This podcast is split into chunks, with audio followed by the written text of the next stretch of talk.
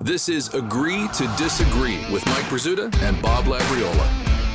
So here we go into week two of the twenty twenty-one N F L regular season, and let's take a look at the standings. The Steelers are one and oh. I am one and oh. Mike Prisuta is oh and one, and Agree to Disagree is always undefeated because the show with the motto, I'm, I'm right, right, he's, he's wrong. wrong. Okay. Even when I'm wrong and he's right, I'm right and he's wrong. Just want to get that out there for the record. Okay, let's You really get... picked the Steelers to win in Buffalo. I didn't pick them to lose. Um, I I, th- I thought they had a chance. Okay. I did. I, I'll I re- give you that because I did not. Um and and really beyond that, you know, you always have a chance because well, it's, right, it's not wrestling and it's not scripted. Right, I get it. But some of those, you know, people picking scores, you know, and I don't know what score you pick. So if thirty I had to seventeen. Oh, okay, because I was going to say those thirty-one to fourteen picks, uh, I just didn't see it. Um, I, I don't, I don't think that this is that kind of team. I don't think this is that kind of coach. Um, and um, it's too early for they weren't injured. I, I just I, I thought they had a chance. Um, okay, let's let's let's look back uh, a little bit more at that game. Uh, statement number one: Ben outplayed Josh Allen. I'll agree, and I, I don't think either one of them played great. But as Roethlisberger pointed out, he was talking about the group in general. Uh, the Steelers didn't make the catastrophic mistake, and Allen made a couple.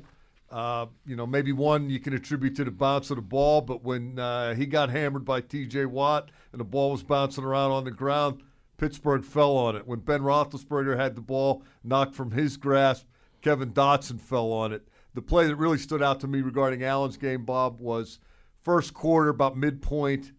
He had Emmanuel Sanders ran past Trey Norwood and was streaking down the seam for a touchdown, and Josh Allen overthrew him. Can't miss those wide open shots because you know you're not going to get very many of them. Ben Roethlisberger, conversely, uh, made a couple of throws. Uh, one in, in particular stands out to me when the Steelers were driving in the fourth quarter, trying to reestablish more than a touchdown lead, and he hit Chase Claypool for a field position changing uh, catch. Couldn't have walked down there and handed it to him any better.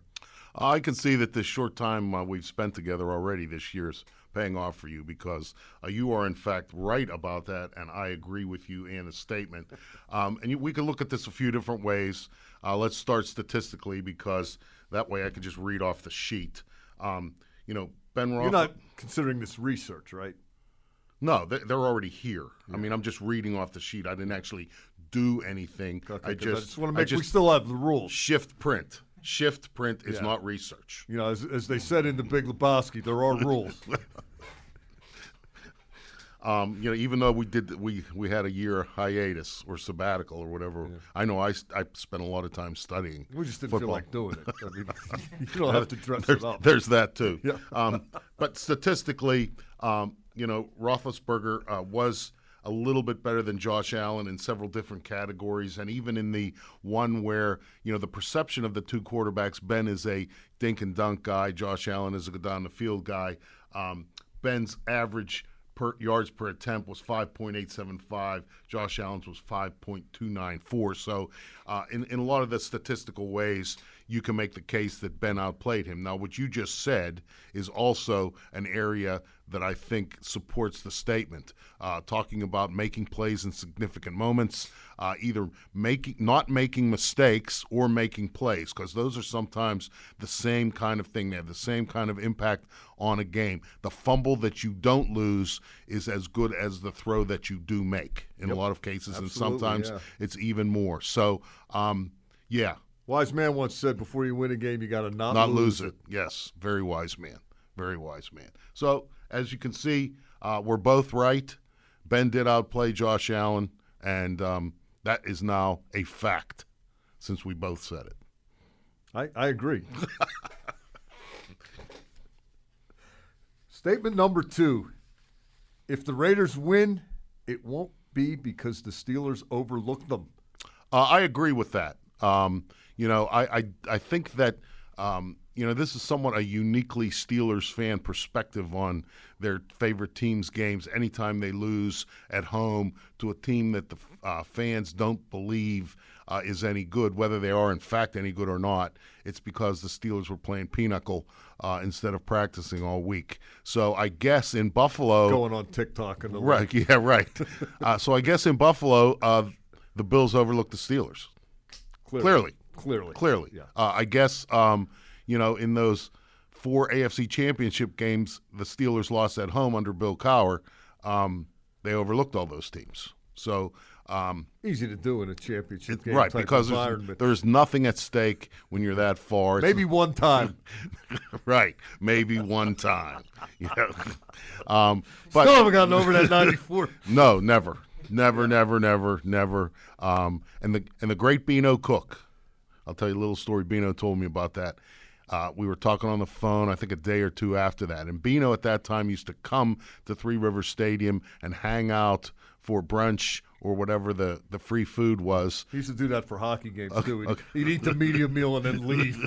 Okay. Well, and he, he did that. Well, he would stay at the Steelers games for the, you know, the commiserating that went on afterwards. And Beano was always, you know, at the head of one table telling stories. And to me, that was worth the price oh. of admission. But anyway, Beano, Beano said um, he went home and he fell asleep on the couch. He said, I woke up, looked at my watch, and it was eleven fifteen. And Beano lived downtown. And he said, I just listened. He said it was totally quiet. He said, they lost. Because ninety-four, you couldn't just get on your phone no. you know, and check the score. You could dial a number every fifteen minutes, and there would be a tape that updated scores. Yeah, yeah, I remember that. I used to do that on my mom's rotary dial phone that was attached to the wall and had a cord that was about a foot and a half long. Those were those were fun times growing up. Um, but, uh, you know, Mike Tomlin kind of set the tone, I think, at his news conference on Tuesday, uh, talking about – Uh, and, and I, I would refer to the, the portion of his news conference I'm referring to as the we better get better portion. Uh, Mike Tomlin often uses that uh, his press conference, his opening statement, parts of it anyway, on those Tuesdays as a framework for what he tells the team his first meeting, nine o'clock on Wednesdays. So I'm sure they heard a lot of that we better get better uh, stuff on Wednesday morning. Uh, and I think that that's going to be you know, the message throughout. So, um, you know, I, I do think that the Raiders are capable of coming to Heinz Field and winning, but I do not believe that the Steelers are, are taking them lightly. Yeah, I guess we'll find out. So uh, I'm going to disagree from the standpoint of I'm not going to give them credit for not overlooking the Raiders before the fact, because I think this is a game that the Steelers should win, unlike last week. Uh, I look at this Raiders team and Labs, I don't think the Raiders are uh, without any redeeming social value. I think they've got a great uh, pass rush led by Max Crosby. I think they have great skill position players. I think the quarterback is underrated and underappreciated. But sometimes by his own coach. Yeah. Well, you know, um, offensive line, believe it or not, I think it's advantage Pittsburgh in this one because uh, the Steelers are at least going to start the same five guys as far as I know. The Raiders are not because uh, one of their guards, Denzel Good's already out for the season with an A C L. Uh, they've got a lot of guys who haven't played very much. They have guys who haven't played together uh, very much. Uh, rookie right tackle, Alex Leatherwood.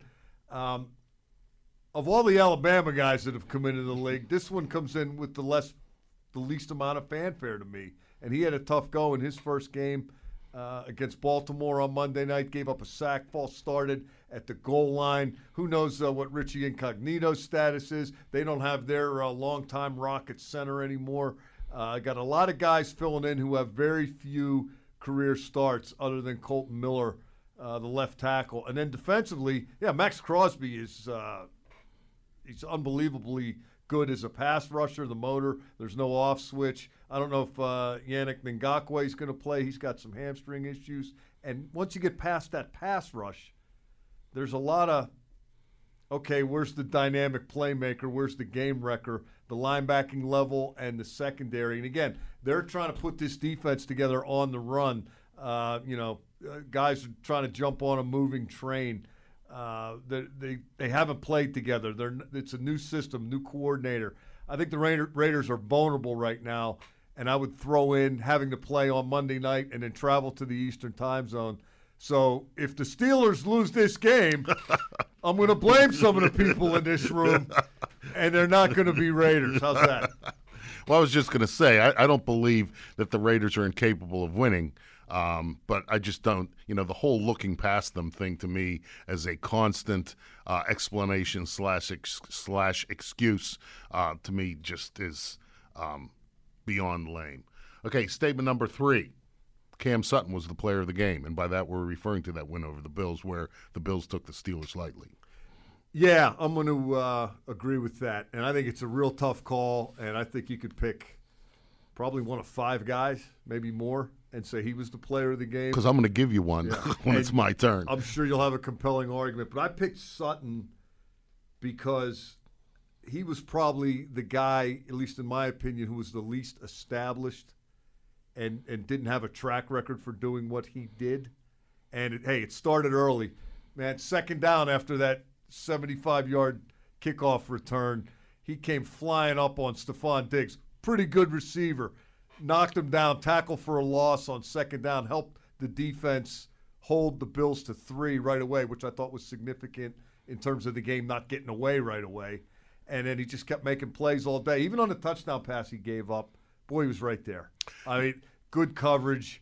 Uh, he played outside, which he hasn't done a ton. He played inside in the sub package, uh, the, in the dime, which they played a lot, and he's done that before. But uh, I, I just, you know, I had expectations for T J. Watt and some of those other guys. I wasn't sure what I was going to get out of Cam Sutton. And uh, as as a great wide receiver once said, Labs, you got to take your hat off and give it to him. um, okay, we got that on tape, and I would like to uh, put in a request for that. Every time I, I get a subsequent question on Asked and Answered, why did the Steelers cut Steven Nelson? Okay, we'll just use what you said because Cam Sutton is a better player. Let Can we start there? Well, and this whole offseason stuff started with bringing him back. Yes. You know, the whole right kind of retool the team thing that you go through every offseason. He was job one, apparently. And and I was talking to one of the uh, one of the scouts uh, about what are the Steelers going to do for at cornerback. You know, this was a little bit into the process, uh, in into free agency, and he looked at me and said, "We already signed the best free agent cornerback out there." And I thought, man, that's a real homer statement. But as the days went on, he was right. But anyway, uh, I'm going to disagree with you. Uh, and disagree with the statement. I think that um, the first name is correct, Cam. The second name, the surname, however, should be Hayward. Um, and uh, again, I, I, the way Cam Hayward played, and, and I do think that uh, when, when someone is physically dominant as he was, and you're that close to the uh, opposing quarterback when you line up every snap, that makes you a potentially very impactful player. And I think Cam Hayward was impactful. Um, that one, he he forced a punt. I believe maybe it was that first drive on third down. That was Hayward just right, just bullying his way yeah. into the throwing lane and getting a big mitt uh, on that pass.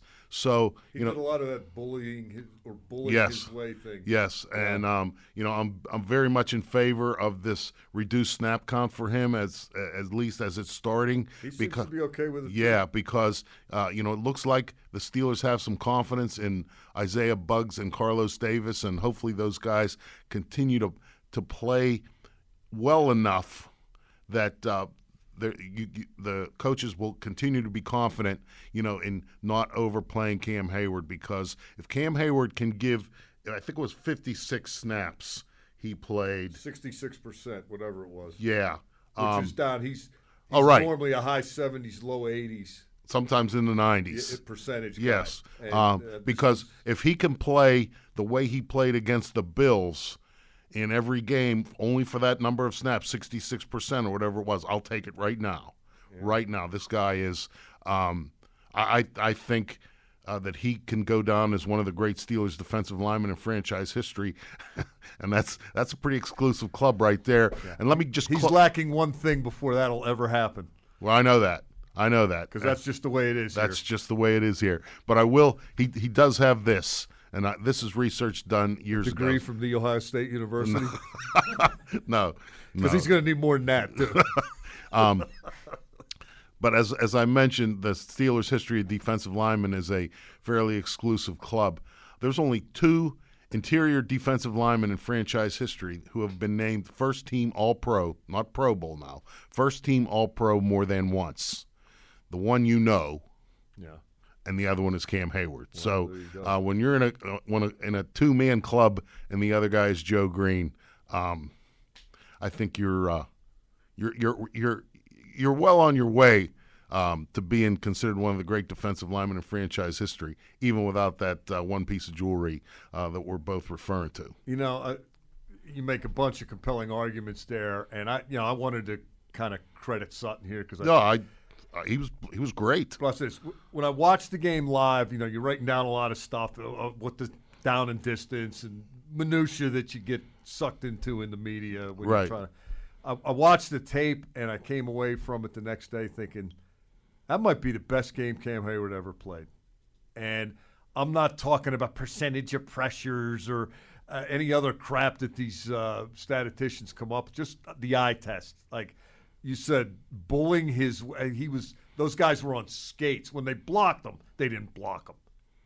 I, it was, right. It was outstanding. Okay, so that'll do, that'll do it for this uh, should-be award-winning edition of Agree to Disagree, the show with the motto, I'm, I'm right, right, he's, he's wrong. wrong. We'll be back with you next week, unless, of course, uh, we're in New York City accepting our Emmy. Um, we could do both, can't we? I don't know. We'll have to see if they can hook us up uh, a little remote location, maybe, uh, I don't know, somewhere in Manhattan, Midtown. Um, Runyon's. Clark's. Well, Runyon's is the oldest uh, sports bar in America. I think that has that has a little. Clark's is one of the oldest bars in America. That's it. They got a portrait of Lincoln behind the bar. It well, dates back that far. Okay, well. Again, fifty-fifth and third. Maybe you're. Maybe this is one of those times you're right. We'll have to see. Thanks for listening, everybody.